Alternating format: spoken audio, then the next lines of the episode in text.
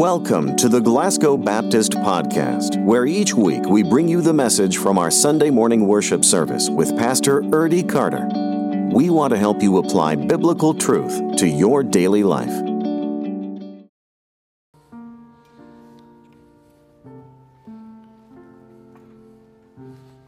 Well, let me invite you to take your Bibles and go with me to Exodus. Exodus, the 30th chapter. We're going to uh, end up here with Exodus this morning, and uh, then we'll jump into a to a Christmas series here. This morning, it's interesting uh, the text that uh, we have for ourselves. It, it is all on the the burning of incense at the altar, and occasionally I'll get asked. Hey, can you smell that? Or, or what is that? And, and my typical response is, I can't smell anything. Uh, in fact, this week uh, I have a surgery on Wednesday, uh, septoplasty uh, turbinate reduction. Now, that sounds a whole lot more than what I hope it isn't. You know, it's, it's one of those things the doctor has basically said, I'm going to go in your nose and I'm going to take everything out and put it back in. Again, that didn't give me a whole lot of excitement. But, but uh, when I met with him the other day, he goes, What is your goal? Just that I can uh, breathe through my nose. He goes, Well, then we're going we're to be successful. I was like, Good. But I, I, don't, I typically can't smell much. So when I come to this text and I look at this text and, and they are burning incense at the altar, I think, Well, that's interesting. Uh, wonder, wonder what it would be like if you couldn't smell. Uh, probably in that day and age, it would have probably been good because when they come to the altar, there are multiple things. In fact, scholars, some scholars want to argue that the reason we, we burn incense at the altar is to cover up the smell of dead animals. Because you remember, outside the tent, they are slaughtering animals and putting uh, and using those blood and pouring it on the altar, using all sorts of things. And so I'm certain it doesn't always smell good around there. Ever been a slaughterhouse? Don't raise your hand. Uh, but, but you understand uh, what that is. As we come to this text this morning, God had another purpose for the incense being there. And it really was all about communing with God, about a love relationship, more than just communicating, but a real love relationship that they had with God in order that God would hear their prayers, that God would take their concerns and He would hold them tight, and He would love on them. In fact, in this text this morning, what we're going to find is, is God has given the people of Israel an opportunity to worship, to hear from Him, to be a part of the service. So if you have your Bibles, would you go with me to Exodus chapter 30? And if you're there, would you stand as we read God's holy word? Beginning in verse 1 of Exodus chapter 30, we read these words You're to make an altar for burning the incense Make it of acacia wood. It must be square, 18 inches long and 18 inches wide. It is to be 36 inches high. Its horns must be one piece with it.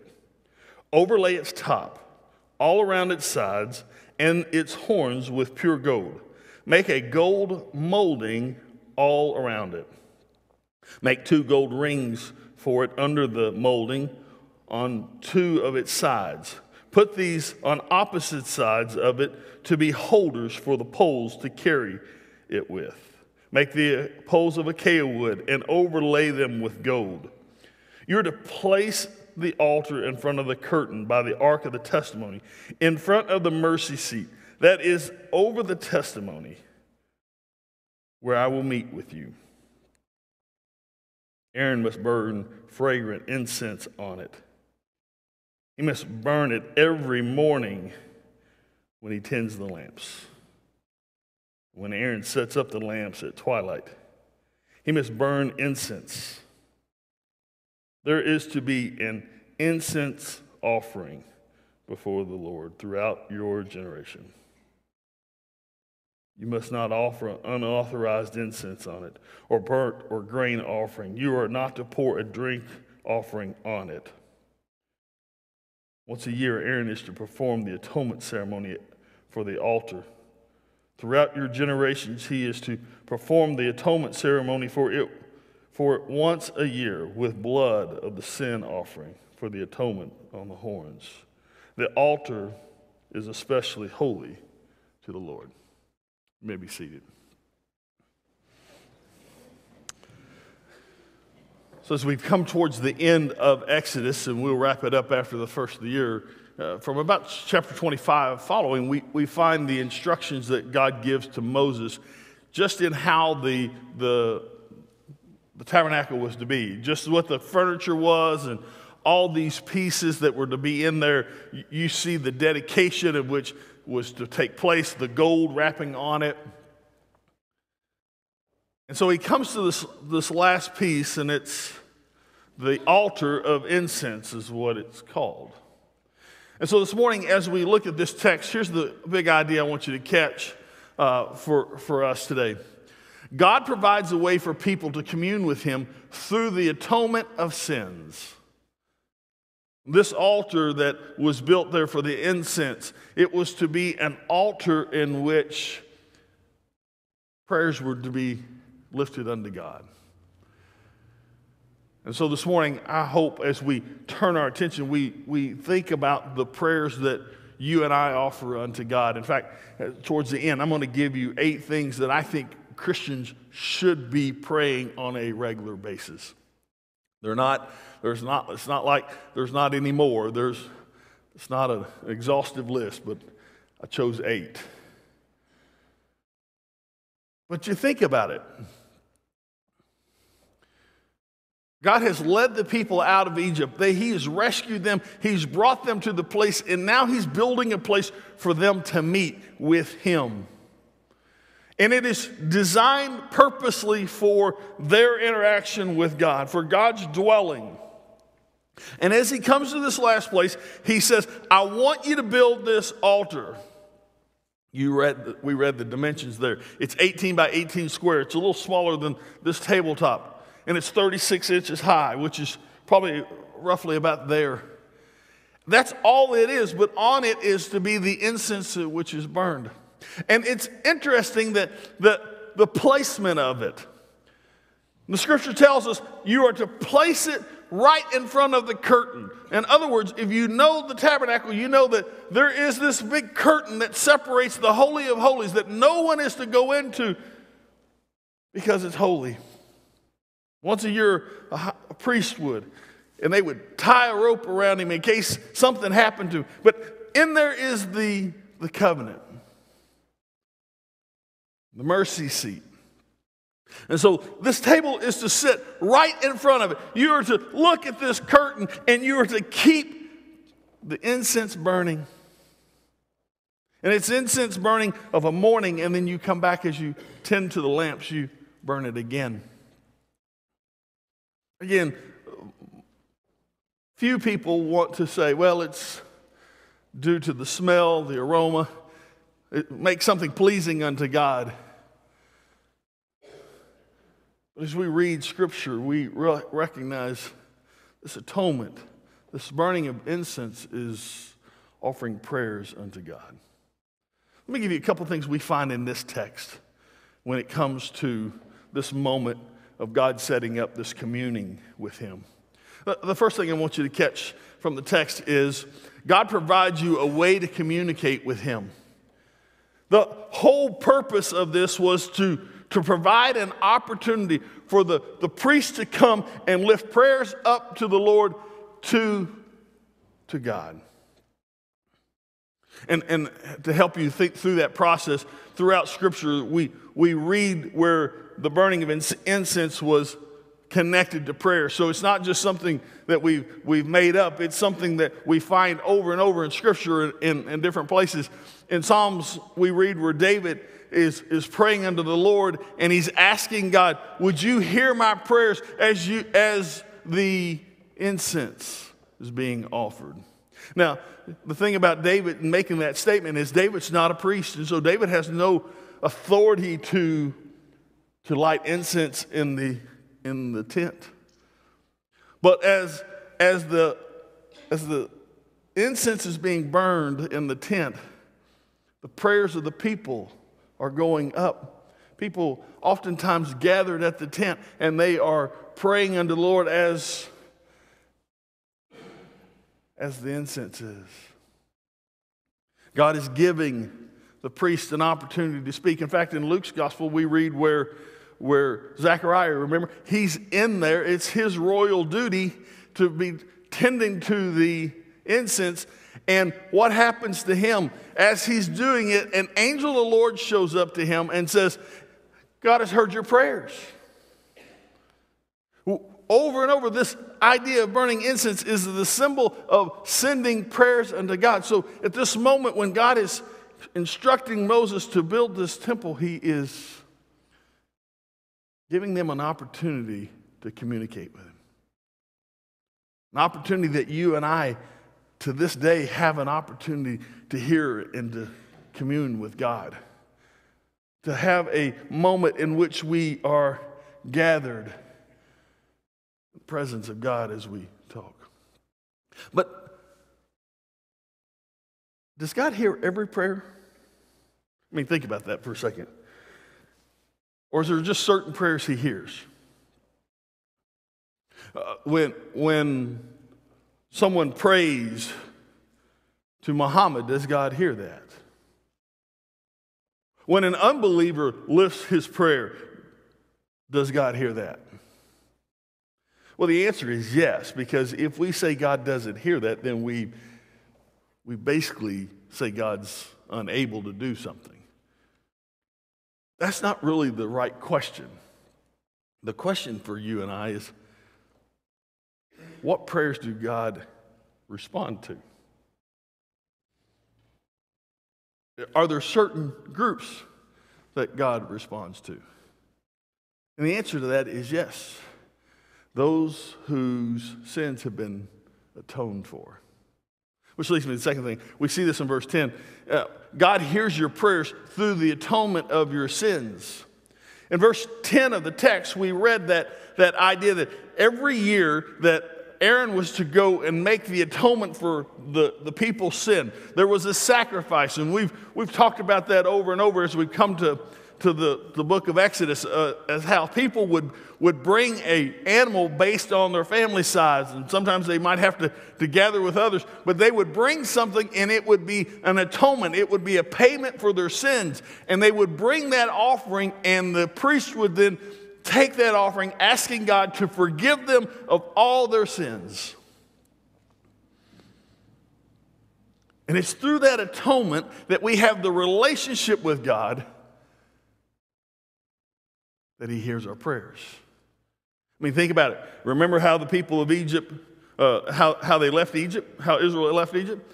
They were to do what? They were to put blood where? On the doorpost. The blood was, was the sign for them in which the angel of death would pass over. Blood was going to be uh, required that night, and you either put it on the, on the doorpost or the angel of death would come and blood would be in the house. They'd, they'd kill. It's an atonement of sins. And as they as they've come and headed to the promised land, God has reminded them of what a sacrifice and that atonement needs to look like. And so it is through that atonement that God hears prayers. That a person comes to a relationship that they understand it's only through the blood of Jesus. So the person who prays to Muhammad, can God hear that? Absolutely. But does God respond? No, because they don't recognize the atonement of the sins through Jesus Christ. You say, well, how does an unbeliever come to know Christ? Christ is working in their heart. They're beginning to realize at that moment of confession that it is only through the blood of Jesus that they can be saved. So it's the atonement. So, you and I, as we read this text, we come to this place and we see that God has put this, this given them this opportunity to pray and to lift up prayers to them.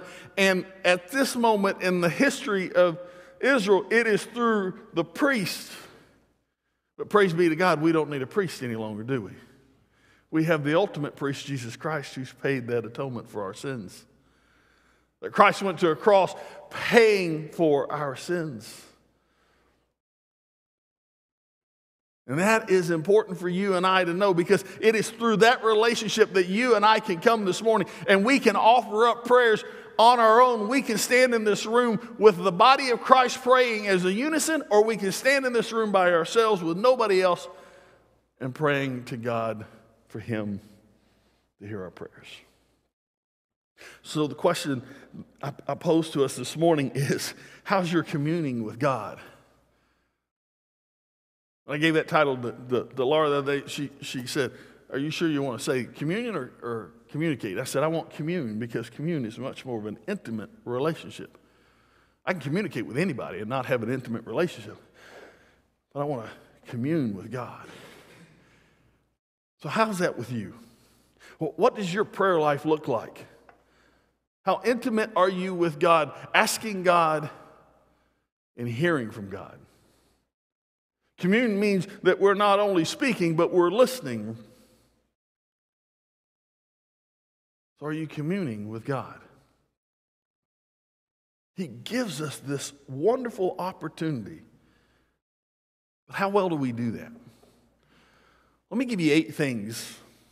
And I, I tried to I tried to figure out what are the things that we as a body, as believers, need to pray on a regular basis some daily, some hourly. What do we need to be praying for? And, and, and I couldn't get it, you know, I got to eight, and I, I mean, couldn't get it any less than eight.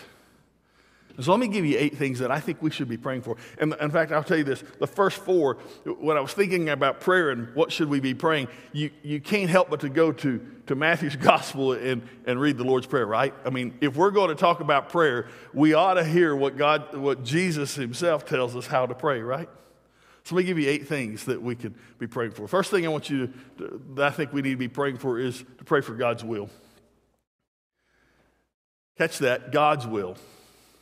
Now, we all, I think everybody in this room and watching would say, I want God's will. But then quietly we would go, but we want God's will to match our will. Right? I mean, let's be honest. When, when, when, when sickness happens, when struggles happen, hey, God, here's how you answer the, here's how, what I need you to do. Right? God, God, would you, would you, would you and if we're in a conflict, would you just smite them down and make them know that they're wrong and I'm right? We, we want God's will. We say that, but are we praying that way? In a sense that even if, even if we don't quite understand God's will, I mean, that's a hard prayer to pray.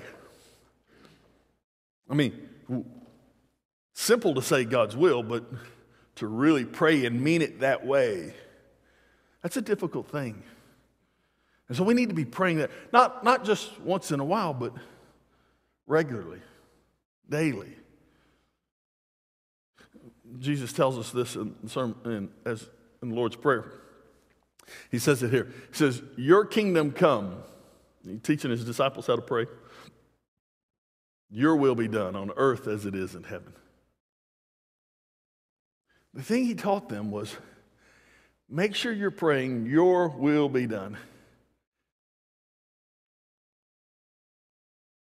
He didn't teach them, hey, ask and we'll do what you want. He taught them to pray. You pray, God's will be done. And sometimes that's a hard prayer to pray when we're facing difficulties, when we're facing end of life issues when we're facing uphill battles. Because we want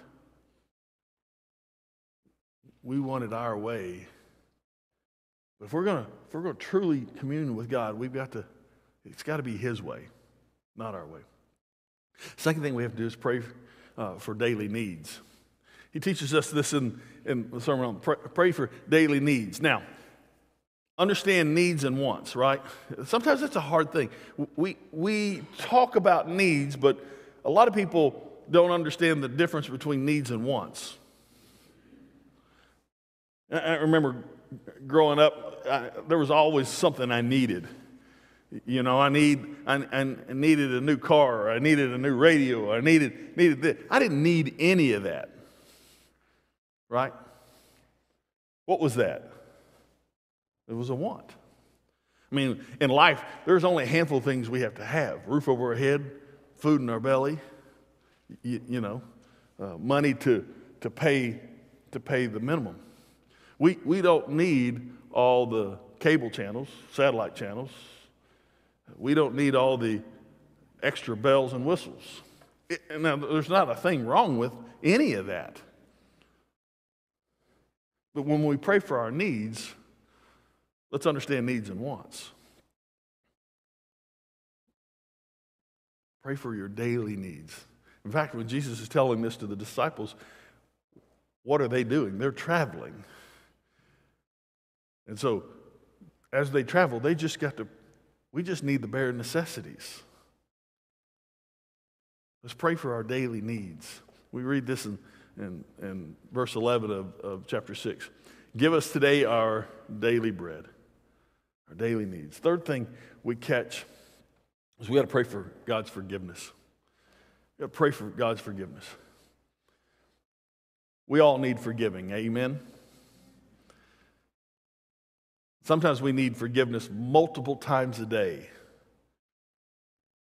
So we need to be praying and asking God to forgive us. You know, maybe maybe today hasn't started off well. Sometimes we, we don't get our mornings uh, uh, just going well and we say things to our family that we shouldn't say. We need to pray for forgiveness. Driving around town and the car doesn't, the person in front of us doesn't respond like they should have. They didn't put on a turn signal, they stopped too soon, and we, we say things that we need to be forgiven of. But Then there are things like people we just dislike. Right now, right now in our country, there's just this bitterness that just continues to grow. And it's a bitterness over several things. It's not just the political environment, but it's COVID, it's, it's how we p- treat people. We need to learn to ask for forgiveness, but we also need to give forgiveness. And so, as we're praying for God's forgiveness, we need to be asking to be forgiven and to give us the strength to forgive because it both works both ways.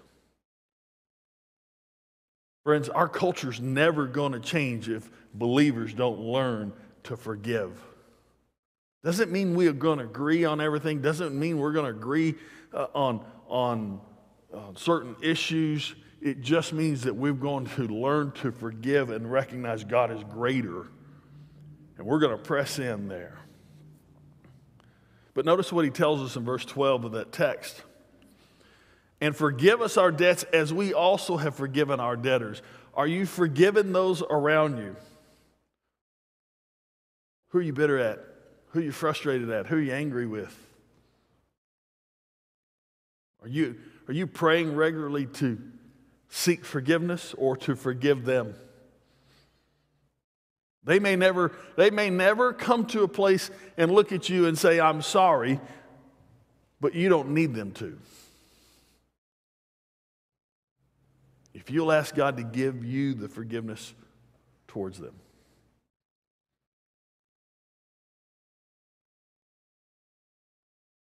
Friends, that's one I think we have to pray frequently, especially in our current culture. The fourth thing we see when we come from the Sermon on the Mount is to pray for deliverance. Pray for deliverance. Um, we're, we're faced and we're in situations all the time.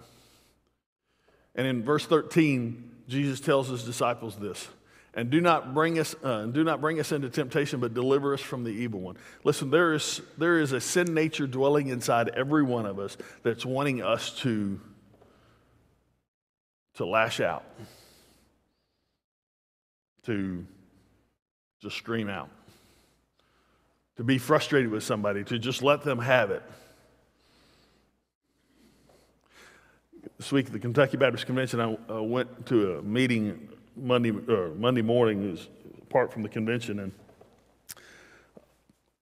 a pastor who I highly uh, admire in our state was talking about a, a conversation he was having with one of his church members. And in that, in that moment, the church member had come in and was basically sharing with the pastor all that he felt like the pastor wasn't doing during this time of COVID. I, I can't speak into that other than I, I can that pastor's highly visible, and I've watched that pastor from a distance and spoken to him and know there's a lot he's done and is doing for, for his congregation. But in the midst of the, congrega- uh, in the midst of the conversation, the pastor turned and looked at the person who has not been to church since the, the COVID started and looked to the, the man and said, So I mean, I just want to make sure you've not, you've not been in our congregation since March, right? And the, and the guy went on. Well, he, he went on. He just kind of bypassed how that went. So came to a Q&A, I raised my hand. He called on me. I said, you want to tell me how that turned out?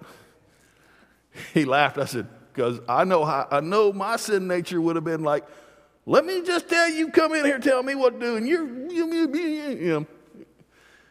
And the pastor, pastor gave me some great advice. He said, I wanted to do that very thing because I've seen them at the ball field, I've seen them at the restaurant, I've seen them, all these things. He said, but as age has come on me, I've learned just to leave it and let that process. He said, I didn't slam him for not being there because that's everybody's right. They can do what they want to do. I just looked at him and said, and, and you all are spiritually okay as a family. You're, you're, and the guy just didn't say anything. He said, but he's been in church the last two weeks with his family. I said, thank you. I said, because I'd have lashed out. He goes, oh, I'm right there. See, we got to pray for deliverances from those moments. I do anyhow. I, you, you, may not have, you may not have a moment where you want to lash out at anybody except your spouse. Um, but you still need to pray for deliverance. Because that's creating the culture that we don't want. So, those, those four things come from the Sermon on the Mount. We need to pray for God's will. We need to pray for our daily needs. We need to pray for forgiveness, and we need to pray for deliverance. So, the next four come through the, the New Testament. We, we need to pray for others. We need to pray for others. Who on your prayer list are you praying for? God's given us this moment. He, he's, we no longer have to go to a priest. He's given us an opportunity to commune with Him. So our response is how do we pray? What are we praying for? Who are we praying for? Are you praying for your family? Wonderful. Are you praying for the government? Great, we should. Are you praying for your Sunday school teacher? Are you praying for your staff? Are you praying for our community? You should be praying for others regularly. Are you praying for those in need? Paul tells us this in 1 Timothy 2. He says, He says, first of all, I urge, first of all, then, I urge that petitions, prayers, intercessories, and thanksgiving be made for who? Those we like? Everyone. Didn't say those we, we, we like. Didn't say those you want to. It says for everyone. So, who's everyone to you? Anyone you lay your eyes on. Any way that comes to your mind. challenge you this way. One of the things I, I often, I'm driving down the road and I'll pass something. I'll pass maybe your place of business, or I'll pass your house, or I'll pass something that makes me think of you. One, one of the things I try to do, don't always, but one of the things I try to do is when that, com- when that thought process comes to my, me, I, I just take it as an opportunity that God's just laid you on my heart to say, hey, I need to stop and pray. Now, I don't stop in the road, I, I, and I don't close my eyes for those of you who pass me on the road, but I, I just take that moment and pray. It's, it's not a long prayer, you know, um, and, unless, I guess it could be, I mean, it has been, if I know you're really, if something's on your, in your world that's just tearing you up. Outside of that, it may just be um, passing TJ Hospital. I'll see, I'll think of Sabrina. God, uh, you know, I don't know what she's dealing with today. I know she's got her plate full with, with, uh, with uh, the pharmacy. Would you just give her wisdom and guidance? And would you just bless her day? And it, and I just take that opportunity. Who are you praying for? How often are you praying for people? Um, God's given this the opportunity. Number six, uh, pray for ministry opportunities. Uh, let me ask you what ministry opportunities you have. You've got tons, even in COVID. This was the Operation uh, Shoebox was an opportunity, a ministry opportunity. We, we've got to be praying for those moments when we are involved. Ministry opportunity I give you is you can adopt a child in our church or a student in our church. Uh, it's not, a, not anything we got an official program for, but look around. Hey, call the church office and go, who are our children? Who are our, who are our students? Ask for that list. Start, start praying for those. Let, let, let them be your ministry opportunity. Um, we have one this week. We deliver the Meals on Wheels, or we deliver the meals. And, and listen, one of the reasons why we try to do that in such a way where only uh, where we where you go one place is we want you to be a blessing and, and minister that. It takes 15 minutes. Take a meal, have a prayer, and move on. All right? Uh, Colossians tells us this. At the same time, pray also for us that God may open the door for us uh, for the word, to speak the mystery of Christ, for which I am in chains. Listen, we, we've got to pray that we're doing that same thing, that we're praying for the, the, the gospel to go forth. Uh, number seven, I know I'm on, I know I'm on, um, I'm tight, and if you're on television, we're going to lose you, but uh, I'll try to get there. Pray for spiritual growth. We've got to, we've got to, uh, if we're not growing spiritually, what are we doing? All right, let me, let me put it this way. If, your if, your if your plants at home are not growing, what are they doing? Guess what you're doing if you're not growing spiritually? There you go.